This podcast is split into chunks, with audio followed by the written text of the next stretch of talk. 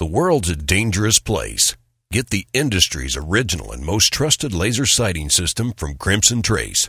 A laser and light systems will enhance your effectiveness and help keep you and your family out of harm's way.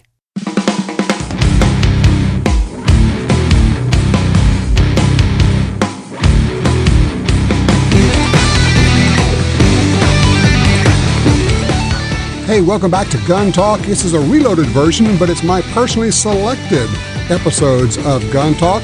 More training on a special Gun Talk.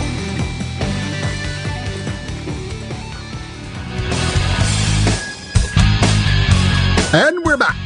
Tom Gresham here. It's called Gun Talk because that's what we do. All day long, we talk about guns. People always say, well, you how can you talk about guns for three hours? I say, three hours? I talk about guns for 12 hours a day. That's what we talk about. In case you've missed it, if you just arrived, this is huge news. Uh, on the first hour of Gun Talk today, we had Alan Gura.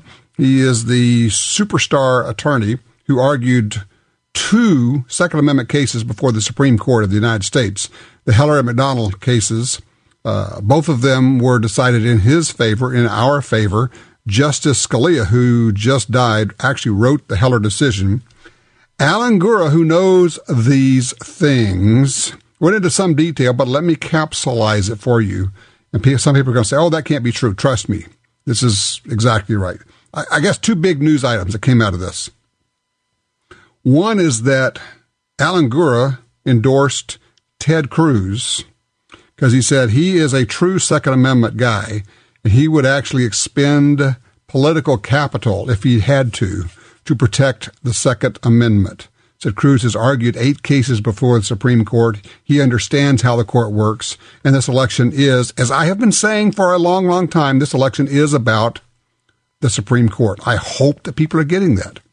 The other thing he said, and I'm seeing it also echoed in emails that are coming in from the NRA right now, Alan Gura said that if Barack Obama gets a nominee onto the court, or obviously if Hillary Clinton is elected and starts putting new justices on the court, the Heller decision goes away, the McDonald decision goes away, and the Second Amendment, for all intents and purposes, though it stays in the Constitution, in reality, it goes away also.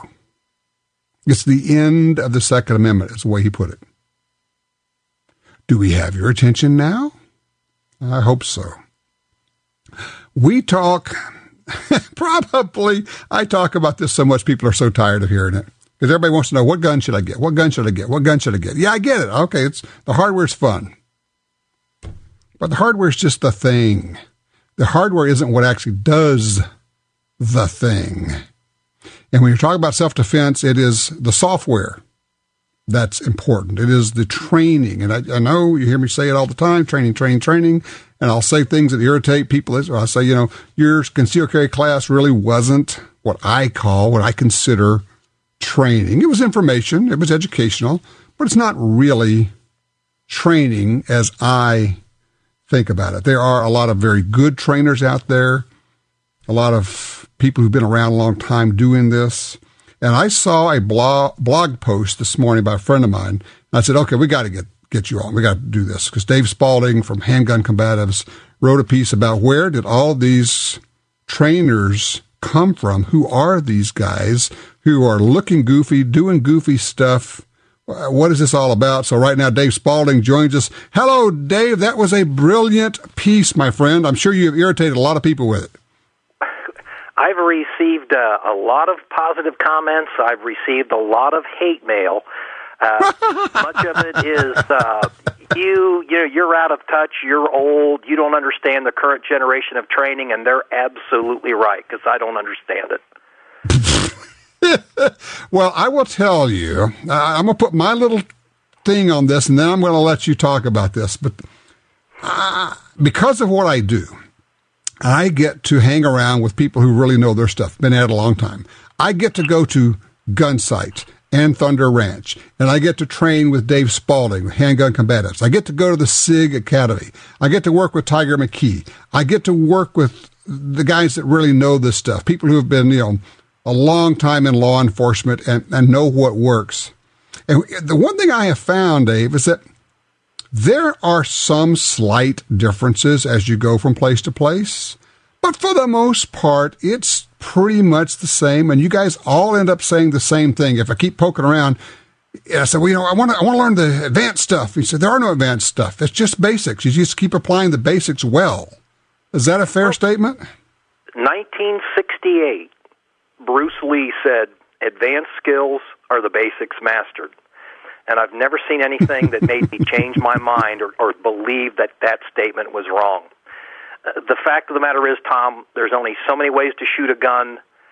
They've all been invented. Uh, probably everything we need to know was developed between about 1840 and 1940, and the stuff that's come along since has, be, has been because of our advancement in technologies. You know, our mm-hmm. movement from revolvers to semi-automatic pistols. So we've changed the grip and a few things like that a little bit differently. But you know, it still comes down to you've got to hold the gun in your hand. You've got to get it between you and your threat. You want to get it up to eye level, and you want to control that trigger in such a way that you don't shoot him in the feet. it's it's pretty straightforward.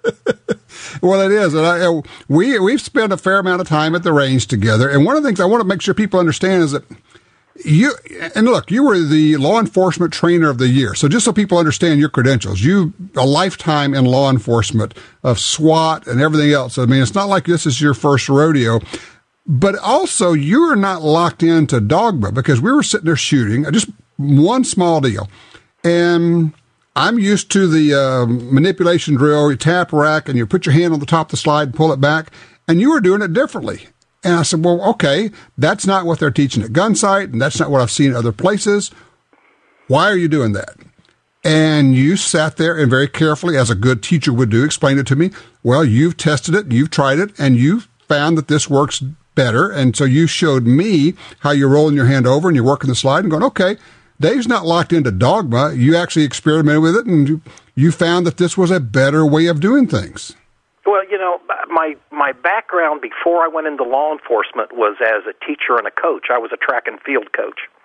Track and hmm. field is a very technique specific sport. You can you can really advance uh, beyond your particular personal attributes by having good technique. And I've hmm. applied a lot of those same principles to shooting. So if you look at human physiology, and we used to call it physiological efficiency, now it's called biomechanical efficiency, which is fine.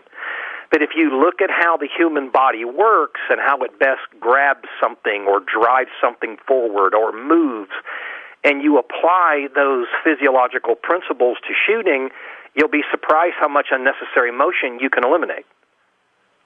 And that's really what you're doing is you're eliminating the unnecessary so you end up with only what's necessary, which makes you faster, more efficient. And also, frankly, you'll be able to do those things when you are completely out of headroom and you're overwhelmed and now you're just operating I, I call it operating automatically. I, I, think that's exactly what happens. If you do this stuff enough, you'll actually be manipulating the gun without even thinking about it. Yeah, autopilot or unconscious competence. Uh, within mm-hmm. the um, the industry, the the the uh, uh, the the companies that built things in the 1950s and 60s when they were doing human assembly lines, they called it familiar task transference, where you could hmm. actually do something without conscious thought. And when you think about it, that's what we need to do. You, you need to do this without conscious thought because you're going to be so focused on that which is trying to kill you. If you're not running on autopilot, you're going to falter. You're going to fail. No, it, it, exactly right. All right, Dave, I want to get you hold a second. We come back. I want to talk about uh, who are these new trainers, and does growing a, an operator beard somehow make you qualified to change all the rules and make up stuff and and even do stupid stuff like putting students downrange and throwing bullets past them? Because you know we need to teach people what it's like to be shot at. We do? Really? We're talking with Dave Spaulding. Website is handguncombatives.com. You want to look at that. We'll be right back.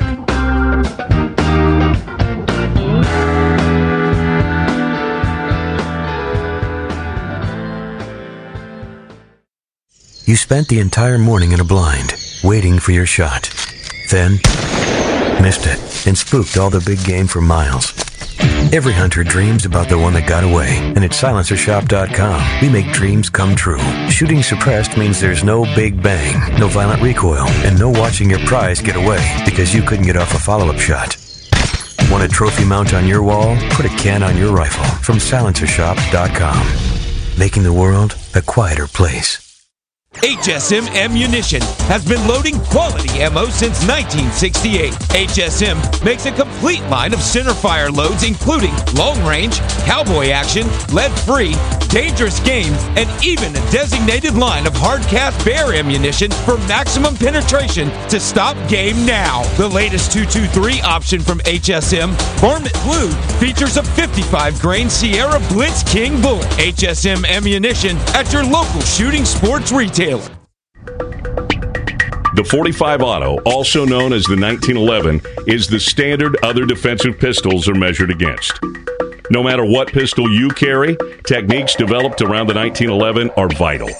You know you need training, and you know your concealed carry class definitely was not training. Now Gun Talk presents an exciting DVD, Fighting with the 1911 with Tiger McKee. Tiger's unique training style will have you drawing, moving, shooting, and running your gun better no matter what style pistol you prefer. At shopguntalk.com, you can order our DVDs of Tiger's instruction. ShopGuntalk.com also has a two DVD set, including Concealed Carry 1. Get both for the information you know you need. This really is life and death. ShopGuntalk.com has DVDs, books, and other essential gear shopguntalk.com. That's shopguntalk.com.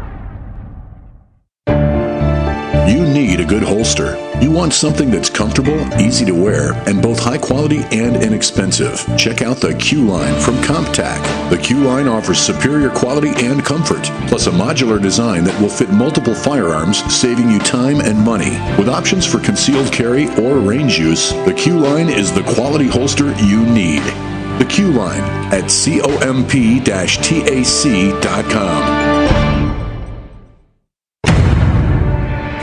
What makes a legacy? Is it quality? Craftsmanship? Maybe it's the idea that every American deserves their right to security and peace of mind on and off the battlefield. What makes a legacy? Here at Colt, we're making it every day. Colt, built one at a time, proven every round.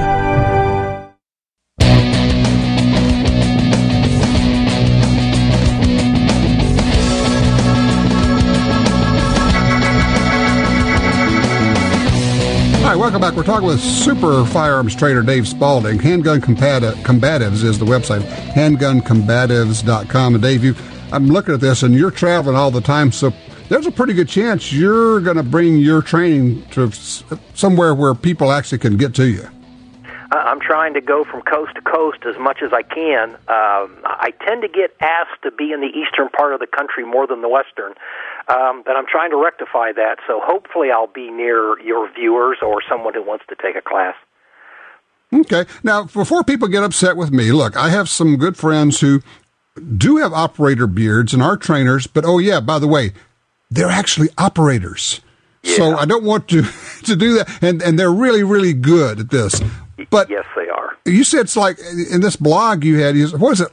You figure this kind of starts with 9/11 when more and more people wanted to get training, and so these guys are popping up all over the place. Well, you, what do you after think? 9/11, you know, prior to that, you you remember. I mean, we had established trainers. There were certain ones that traveled, certain institutions, and you went to those. And then after 9/11, we had this huge influx of military type people. And don't misunderstand, I am not bashing on the special operators. I have friends who are former special operators. I've got friends who are current special operators, and I get these people in my classes. Pararescue jumpers, Delta guys, SEALs. I get them in my classes, not units, but Mhm. individuals. And Right. I have a high respect for them. And and the guys that are on the training circuit, like Paul Howe or Kyle Defoor or Kyle Lamb, they Right. are squared away guys You bet. what kind of got me fired up is is the people who think if you're not former special ops you don't know anything and the instructors who have never faced anything more serious than a paper cut that try to dress up and act like they were a special operator.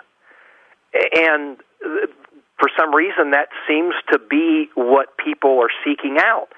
And the ruder, the nastier, the, mo- the more boisterous this type of person is, the more folks are drawn to him. It, it just it boggles my mind. Well, it's the whole Kardashian thing. If we can be rude and out there, that it attracts people. That's it's a YouTube world, which brings me to that. There are actually, and I wasn't kidding when I went into this uh, the break. There actually have been instructors who would put students downrange and have other students fling bullets past them. Right? Yes, yes. Actually, hold targets and shoot bullets past them. And the argument was we were trying to get them used to incoming rounds. Well I, I, I have been in situations where I have been shot at. Trust me, I understood what it was right away. I knew what to do, which was to get down, and no one had to teach me what to do by shooting at me or shooting past me. Hmm. Okay, so exactly. How do how does somebody? And I get this question all the time. You probably do too. How does somebody know if their instructor is any good? Well, it doesn't really take much to Google people these days and and to do background research. You know, if you uh, have an instructor you're interested in and you go to his website or you go to his bio on his website, whatever, and it is real weak, um, that's something that you may want to think about. Or what they've listed has nothing to do with their practical experience, but I've trained this person, this person, this person, this person. That doesn't mean anything. What did you do? What type of training did you have? What is your background? Because the folks that have done this, they'll have it. I mean, they may not be boisterous. They may not talk about all of their background, but they'll say, you know, I spent um, 17 years in the military, uh, five of which were in the special operations community, or I spent 30 years in law enforcement. And when I was in law enforcement, I was in this assignment, this assignment, this assignment. They'll be able to articulate to you where they got their experience, and that experience is important in how they apply the lessons they're giving to you. Because if you're teaching the combative application of the handgun, which is what I focus in, mm-hmm. I think you have a point of view that you can't get any other way than to actually have been in situations where your life was in danger. Mm-hmm. Otherwise, you're just recycling information. Now, I'm not saying that somebody that's never faced that can't be a good instructor, but mm-hmm. I think it gives you a unique perspective that is worth the students hearing about. Does that make it's sense? It's interesting. I, I, yeah, absolutely. I spent the last week uh, on a vacation, but I was with a friend of mine who was a sheriff's deputy and firearms trainer and been through a few things and just in the conversation that we're having as you go through the week, and at one point he said something I thought was very interesting, and I wanted to bounce it off of you. And we were talking about a particular situation. He says, Tommy says, the thing you have to understand is I don't fight fair. And that had the ring of been there to me. Mm-hmm. It would, you know, it's kind of like he says, you know, and he said, look, he said, I'm, I'm, I'm polite. He says, sir, I need you to put your hands behind your back. He said, sir, I need to put your hands behind your back. He says, when I say it the third time, he says, when I get to the K and back, he's on the ground. Mm-hmm. It's a just, you know, that, that's, I'm thinking that just has the ring of having been there. And I think, I guess spinning that back to what you're talking about is part of what you're paying for in both your time and your, your money is yes, it's the information, it's instruction, but part of it is the perspective that comes from experience because that could end up being as valuable as the rest of it. Sure. I mean, just because the, the force is judicious, it's judicious use of force, doesn't mean it's Marquess of Queensberry rules. What judicious force means is that you've reached a certain limit. Applying this force is necessary, but, but, but you apply it with great vigor. If I'm getting ready to take somebody into custody and they fight back, I'm not going to like mm-hmm. square off and do this duke it out kind of thing like I did in high school. I'm going to do whatever I can to take this guy out because even if you're in tip top shape, you can go full out for about 30 seconds, 45 seconds, and then you're going to be out of gas. So you mm-hmm. don't want these things to go on prolonged. You want to end them quickly. And the courts understand this. It's just that when hmm. you do that, you have to do it within certain limitations. And so that's what we mean by judicious force. It's not necessarily being fair, but it's not going too far too fast. Another thing I want to want to get out there before I forget is that people will tell me, "Oh, I went to this school and it was great," and I, I, I want to say to them, "Okay, I've heard other things about that school. What is your experience? Have you been to other trainers? If it's the only trainer you've been to, chances are you're going to think it's good no matter what." Sure. What's what's your frame of reference? You know, mm-hmm. people ask me this all the time. What should I be looking for in a class? And I say, you right. should be looking to build skills. Well, what do you mean? You should be looking to develop skills that will help you within your real world of work. And that's where we get into a lot of the spec ops stuff. You know, a lot of people want to have spec ops training. They want to do these carbine classes. They want to wear their chest rigs and their helmets and all that kind of stuff. And mm-hmm, mm-hmm. what's that got to do with helping you when you're attacked in the Walmart parking lot while you're putting Christmas packages in your trunk? Nothing. And, and, let me just let me just say to people, uh, Dave, who I'm talking to right now, knows how to run carbines, knows about chest rigs, done all of that stuff. I mean, you've done that in your work, but that's yeah. not what most of us don't walk around that way. No, no, yeah, and and how many of us walk around with a carbine? We are not in a war zone. You know, we we are law enforcement officers, or we are legally armed citizens, which means that the firearm we have on us is probably going to be a concealed handgun. And, you know, mm-hmm. we all know that you are going to start and finish the fight with what you either have in your hand or it is on your person. The yep. idea that you're going to fight your way to a better weapon is ludicrous in a situation that's going to last five, six, seven seconds. It's not going to happen. There you there you go. Hey, Dave, the best way for people to run you down is still the uh, website handguncombatives.com? handguncombatives.com, and the email address is handguncombatives at gmail.com. There you go. If you have just listened to Dave Spaulding and you think this guy seems like he's got his head on straight, I can highly recommend that you find one of his classes, sign up for it. He's the real deal, and he's a heck of a good teacher. Dave, thank you. I really appreciate you spending some time with us. Thanks for having me on, Tom. I appreciate it. Absolutely. Dave Spaulding, Uh, yeah. Good, good instructor. There are people who can shoot, people who can teach. Dave can do it both. All right, 866 Talk Gun. We're open lines. Give me a shout.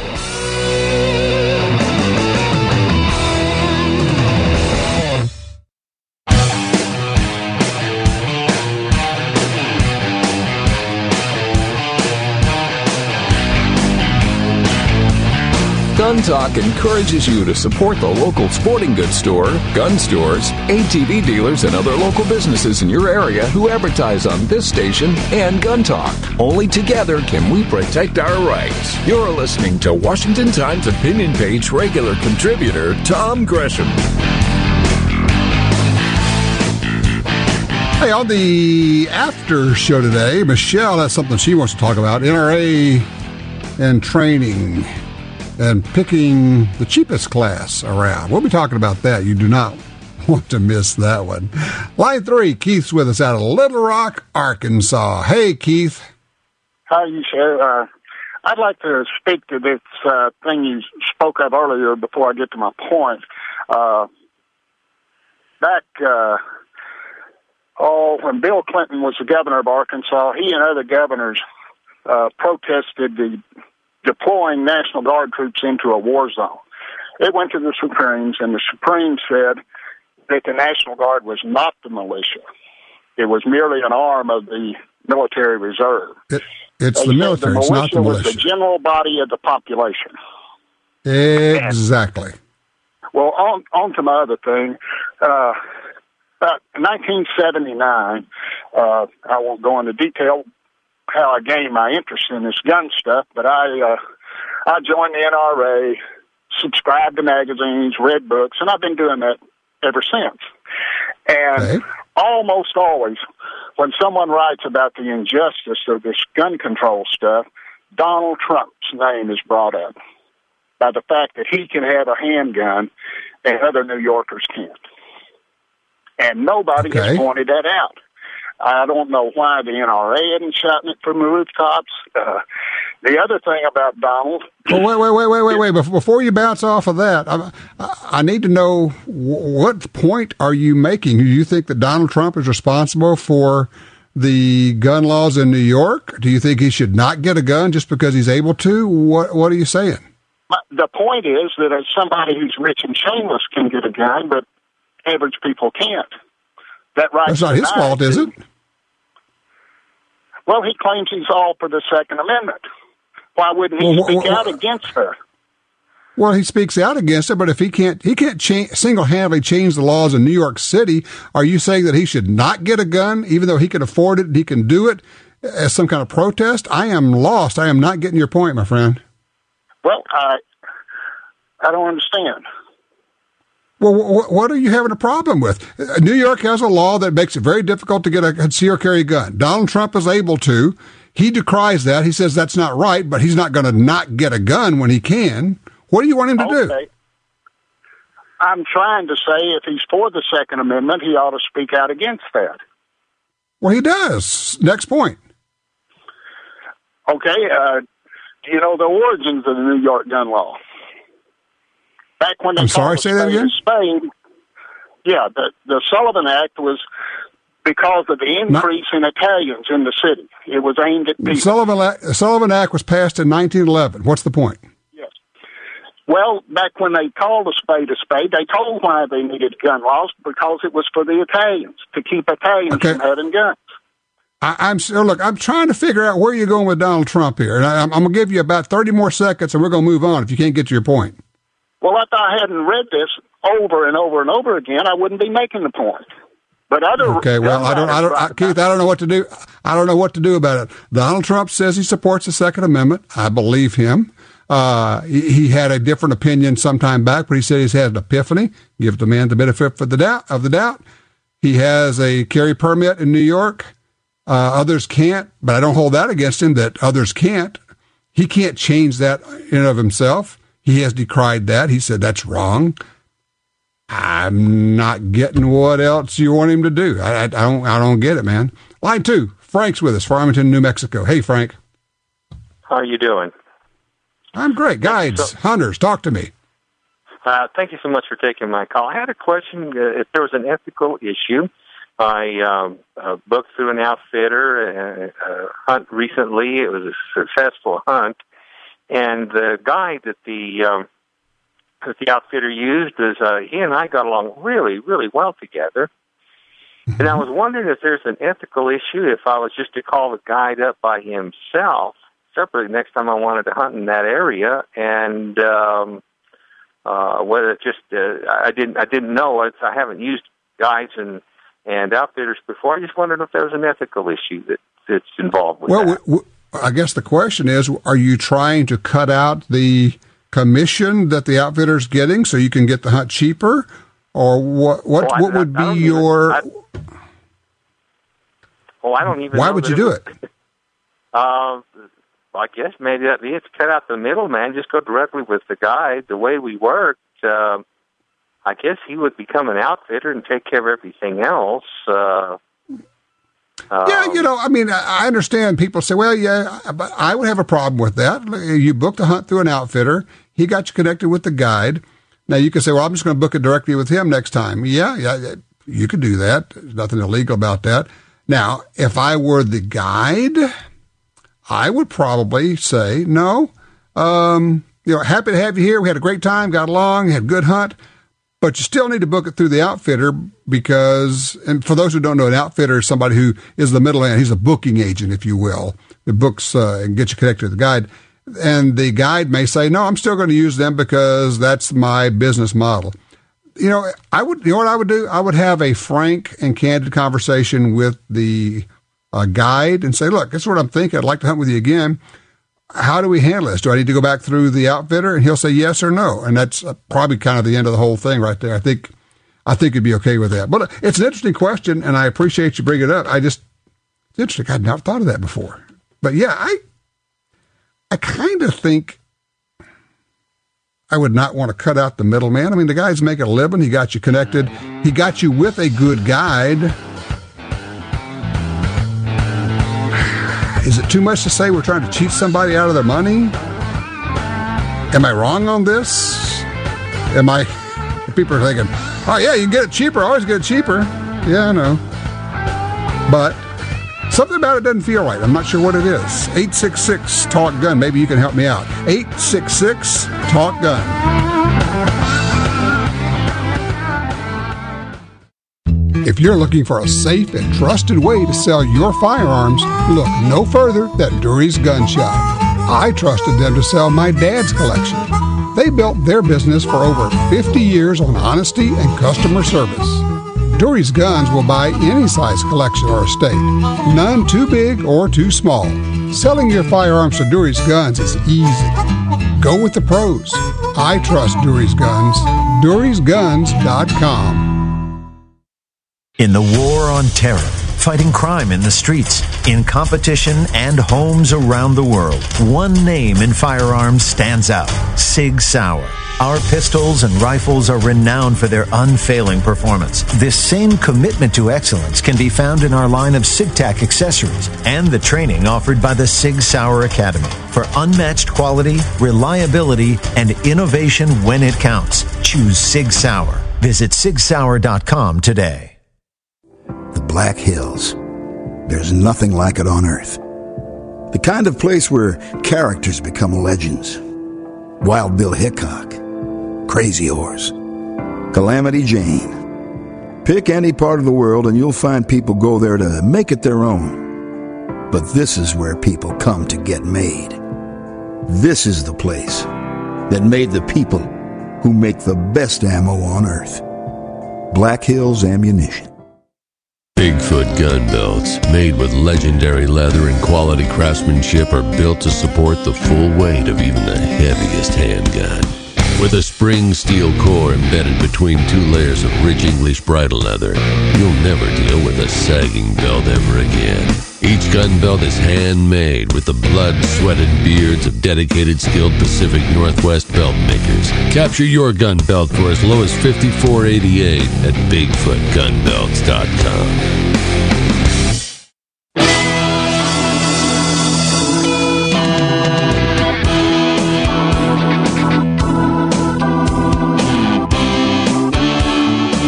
back you going straight to the phones. Line four, Russell's in Wichita, Kansas. Interesting question, Russell. What's on your mind? Uh, yes, thank you for taking my call. Uh, I was just wondering if you know any any Orthodox Jewish rabbis that uh, are pro-gun and can tell us why there are so many Jewish people who are anti-gun.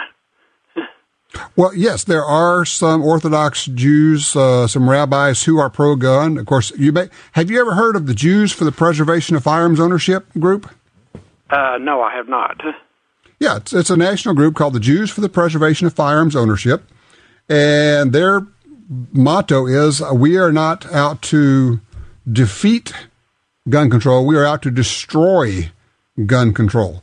And I've, I've actually asked them, I've asked some of those guys, I said, you know, okay, what is it about, you know, it seems like there are, if there ever was a group that would say, we're going to protect ourselves, the whole never again thing, it would be Jews. They say, look, we're as diverse as everybody else. We've got folks on both sides. We're just like every other group out there. So, okay, that makes sense to me. I get that. But no, there certainly are, uh, Jews who are for guns, Jews who are against guns, just like every other group out there. So, but no, if you have not looked into it, look into JPFO, Jews for the Preservation of Firearms Ownership. Fascinating group with a very interesting background. I think you will uh, find it just as interesting as I do. Hey, I appreciate the call. Interesting. Uh, line one, Lee, Anderson County, Kentucky. Hey, Lee. Hi, Tom. The Kentucky Republican Party is not taking part in our state's primary election for president this year. Instead, they're having a caucus, and it's in March. And I have been having trouble finding out how to cast a vote in it. I won't say I've been getting a runaround, but I will say people I've talked to at party headquarters have been confused.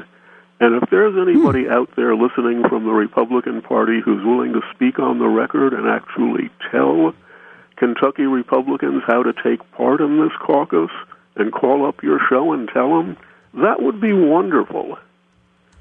Huh. Okay.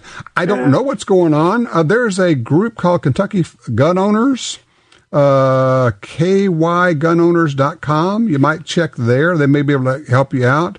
Uh, I think if you got a whole bunch of gun owners together and started asking the right questions, you might be able to get some answers. And in the meantime, I tell you what I'm going to do, Lee. I'm going to poke around and see if there's anything I can find out because that's it sounds odd on the face of it. I'd like to know more about it, and I appreciate you bringing that to my attention. Gary is on three out of Columbia, South Carolina. Hey, Gary. Hey, how you doing? Great. Uh, yeah, my question is, I'm an over-the-road truck driver, and I know they've been they've been uh, trying to pass a law that makes it uh, makes it uh, legal for over-the-road truck drivers to carry firearms. Uh, just for the simple fact that we have so many problems out here with people getting robbed and shot and, and all other kind of problems out here, um, especially with some of the areas that we go into. Uh, so my question is, have you heard anything as far as where that stands as far as passing that law? First of all, let me ask you a question, or, or, or let me make a statement. It's perfectly legal for you to have a gun in your commercial truck. Did somebody tell you it wasn't? Uh, well, yeah, basically, um, uh, I mean, the rules of the uh, what I understand, you can't have a, a um, you can't have a firearm in a commercial truck. And there's a lot of no, other, that, um, that no no no no no that is absolutely completely 100% wrong. It is absolutely legal for you to have a gun in your truck as long as you're meeting all the other laws. There's no such thing. Let me get this out. There's no such thing as a law or a DOT regulation or anything like that that says commercial truck drivers can't have a gun in the truck. Now, the company you work for may have a policy, but that's not law. Now, some of the places, if you go onto military bases, you can't have a gun there. That's a different issue. But there's no such thing as a law that says a commercial over the road trucker cannot have a gun in the car, in the truck. what about these certain states that have uh, state laws against that? No state has a law that says a commercial trucker cannot have a gun in the truck. Uh, now, you obviously you have to go by the law as you go from state to state to state, which means you have to know the law. In some states, you're legal to have a loaded gun sitting on the seat right next to you, perfectly okay. In another state, when you cross state line, that gun may be required to be unloaded and locked away. It's your responsibility to know what the laws are, but that's the same whether you're driving a Prius or a Mack truck. Right, right. Okay. Uh, yeah, yeah. I So- always heard that you couldn't have it, uh, and that's something new that I did not know. Yeah, that, that is a common, common piece of misinformation.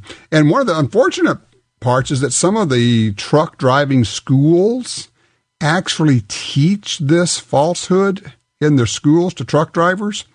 They will actually put it, somebody call it the green books. It'll actually, they'll put it in there as though it's a law. They'll say it's against the law to have a, a gun in the truck for an over-the-road trucker. It's not. It's a lie. And I don't know who's telling them to put that in. And I think it's probably the companies that hire drivers because they don't want it in there, but they don't want the drivers to know it's them doing it. So they pretend it's the government requiring it when in fact it's now, I don't want to minimize that. If you have a company policy and you violate the company policy, they can and they probably will fire you for that. So don't minimize the importance of that. At the same time, if you need a gun and you don't have a gun, you're liable to not get fired, you're liable to get dead. So you're going to have to make a call on this. And if you sleep in your truck, and you know what I'm talking about, you're out there and you got the, the lot lizards that are running around out there, uh, you got to be careful. And frankly, you're on your own. So what would I do? There is no way in God's green earth that I would do that job and not have a gun where I could reach it.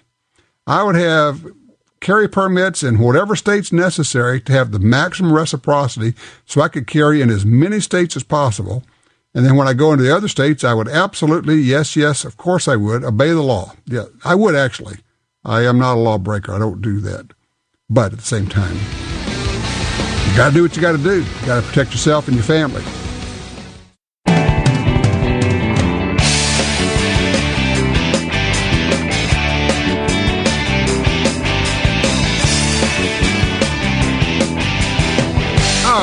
Back with the 866 Talk Gun. Still gets you in here. I want to drop down to Michael on line two here out of Hope, Arkansas. Hey, Michael, you got yourself a Smith & Wesson Shield? Yes, sir. It's a 9 millimeter, Mm-hmm. and uh, I'm primarily a rifle shooter. I just got it for self-defense. And uh, I'm a kind of a Timney trigger kind of guy, and I took it out, and uh, I could about eat a bologna sandwich before it goes off when I pull the trigger. Well, you're you're used to a fine rifle trigger, and that's a uh, defensive handgun trigger. Yeah, It- I mean it's Well- gonna, it's definitely going to take more than that to, to get it to go off. Now, how many times? Let me ask you this question: How many times have you shot it? Probably uh, about 108. Okay, um, do you just don't like the trigger pull? Is that what's going on? Well, I, I didn't know if that's what pistol triggers are supposed to be like, or uh, do I need to send it back, or I just I just didn't know. Well, of course, there's no way for me to know what it feels like to you. I mean, what I would recommend is go try three or four more like that in the store, and if they all are the same, then you can say, okay, that's the way these are. But you'll also, at that point, you'll say, oh, well, mine's really awful, and these are good. Then you have you know what to do there. But there's one other thing I'm going to suggest you consider. If you say, okay, this is the way it's supposed to be, but I just don't like it, there's an outfit called Apex Tactical, A P E X Tactical, and they make a Smith & Wesson Shield trigger kit. And if you like Timney triggers in your rifles, this is basically putting an aftermarket trigger or trigger job in your shield, and it's apextactical.com. If you go there, you could uh, look up. It's what is it, ninety ninety two dollars and twenty five cents. So there you go. But uh, I would just compare it with some others first before you make any decisions. You need to find out if yours is an anomaly, which is not the same as an anemone, and uh, find out if it's supposed to be that way. I appreciate that. Uh, let's see here. Oh, got to do this. Stu, Elko, Nevada, line three. Hey, Stu, Diane Sawyer. Yep. I'm saying let's not uh, be be distracted by the frontal attack, the new Second Amendment workaround now. The feds, through the school systems, are making a recommendation, which is going to be a edict later, that all teens be uh, screened for uh, depression, which coincides with that yellow journalism, you know, Columbine Diane Sawyer thing the other night. Sure.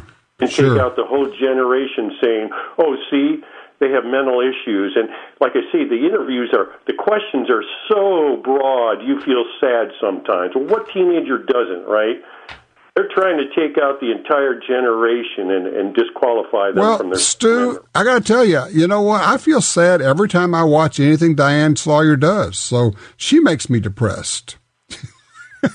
no, it's, it's a great point, though. Yeah, that's they're trying to use the health issue because when they found that it works, in the VA, if you exhibit any signs or say that you've got depression or you say, look, I'd, rather have my wife handle my finances, they say, oh, you can't handle your finances, then we're going to mark you as being mentally incompetent. You will never be able to own a gun in your life. And it's happened tens of thousands of times to our military veterans. It's happening right now. Barack Obama is all in favor of that. And now he's wanting to expand that. And to Stu's point, they're saying, oh, we could actually take guns away from people for life without ever having to go to court, without ever having to get a judge involved, without ever having to actually prosecute anybody. We'll just have a bureaucrat make a check mark on a piece of paper. You're done. You are shafted for life. Yeah. So you got to watch the uh, the front door. You also have to watch the back door.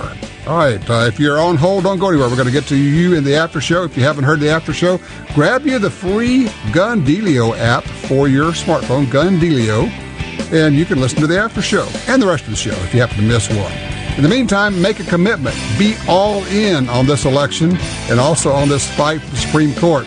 It's going to take every single one of us. Be safe out there.